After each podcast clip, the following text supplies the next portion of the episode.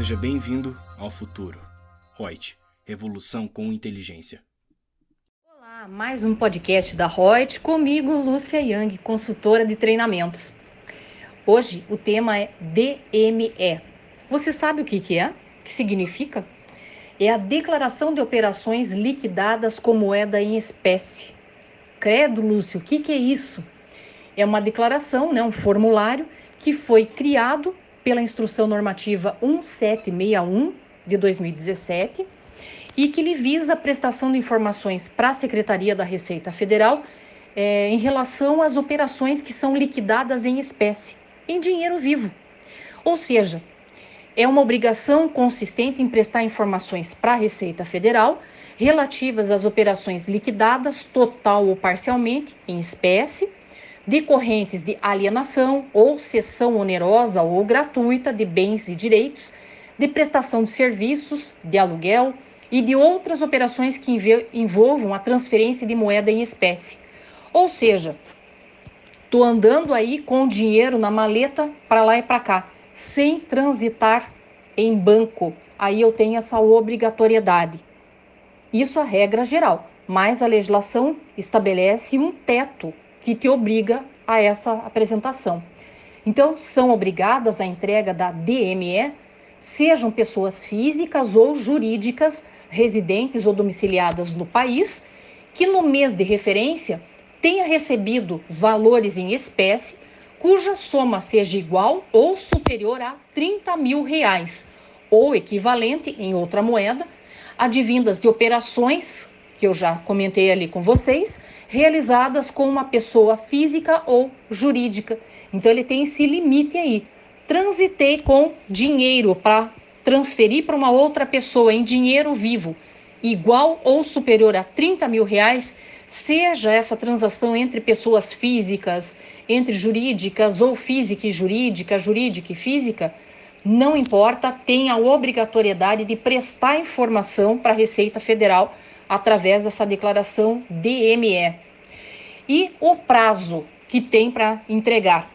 Ela tem que ser enviada para a Receita Federal até aquele horário de sempre, das 23 horas, 59 minutos, 59 segundos do horário de Brasília, do último dia útil do mês seguinte ao mês do recebimento desses valores em espécie. E o que, que deve conter aí de informações nessa declaração?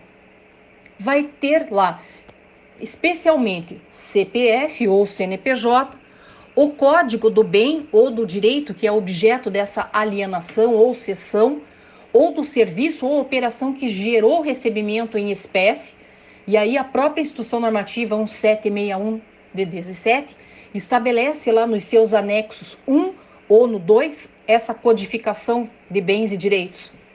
Também vai pedir lá a descrição do bem ou direito que é objeto da alienação ou cessão ou serviço ou operação que gerou recebimento em espécie, o valor da alienação ou cessão ou do serviço ou operação em real, o valor liquidado em espécie em real, a moeda que foi utilizada na operação e a data da operação. Claro que se a pessoa errou, omitiu, teve alguma inexatidão nas informações, cabe a retificação da DME. Mas e se eu não apresentar ou apresentar com atraso? Vou ter penalidade? Imagina se não. Claro que tem. A não apresentação da DME ou a sua apresentação fora do prazo ou com incorreções, omissões, sujeita o declarante às seguintes penalidades Primeiro, se for pela apresentação extemporânea, ou seja, fora do prazo, tem uma multa prevista de 500 reais por mês ou fração de mês. Se o declarante for pessoa jurídica em início de atividade, ou se for uma pessoa jurídica imune ou isenta, ou se ela for optante pelo Simples Nacional, ou ainda que na última declaração apresentada tenha sido feita a apuração do imposto de renda com base no lucro presumido. Ou então vai ter uma multa de R$ 1.500 por mês ou fração de mês, se o declarante for outra situação que seria, por exemplo, lucro real, né, que entraria numa regra própria. E 100 reais por mês ou fração de mês se for pessoa física. Agora, a outra penalidade que tem pela não apresentação ou apresentação com informações inexatas ou incompletas ou com omissão de informações.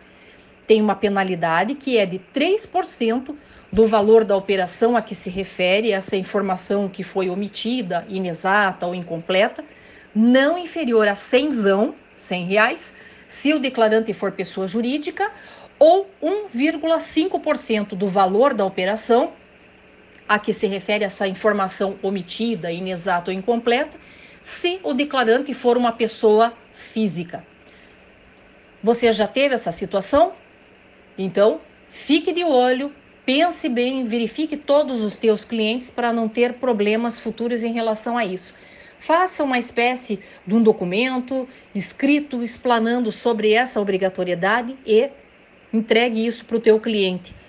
Porque lembre-se que tem o COAF, aonde o profissional da contabilidade também tem a obrigação de fazer a denúncia do cliente em determinadas situações. Então, fique atento a essas obrigações existentes aí acessórias. Um grande abraço, até um próximo podcast.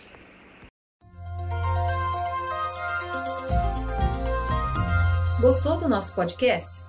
Acesse youtube.com/royts_aí e assista a versão em vídeo. Deixe seu like, compartilhe com seus amigos e se inscreva no nosso canal. E não se esqueça de ativar as notificações para acompanhar nossos conteúdos semanais. Aproveite! Até mais!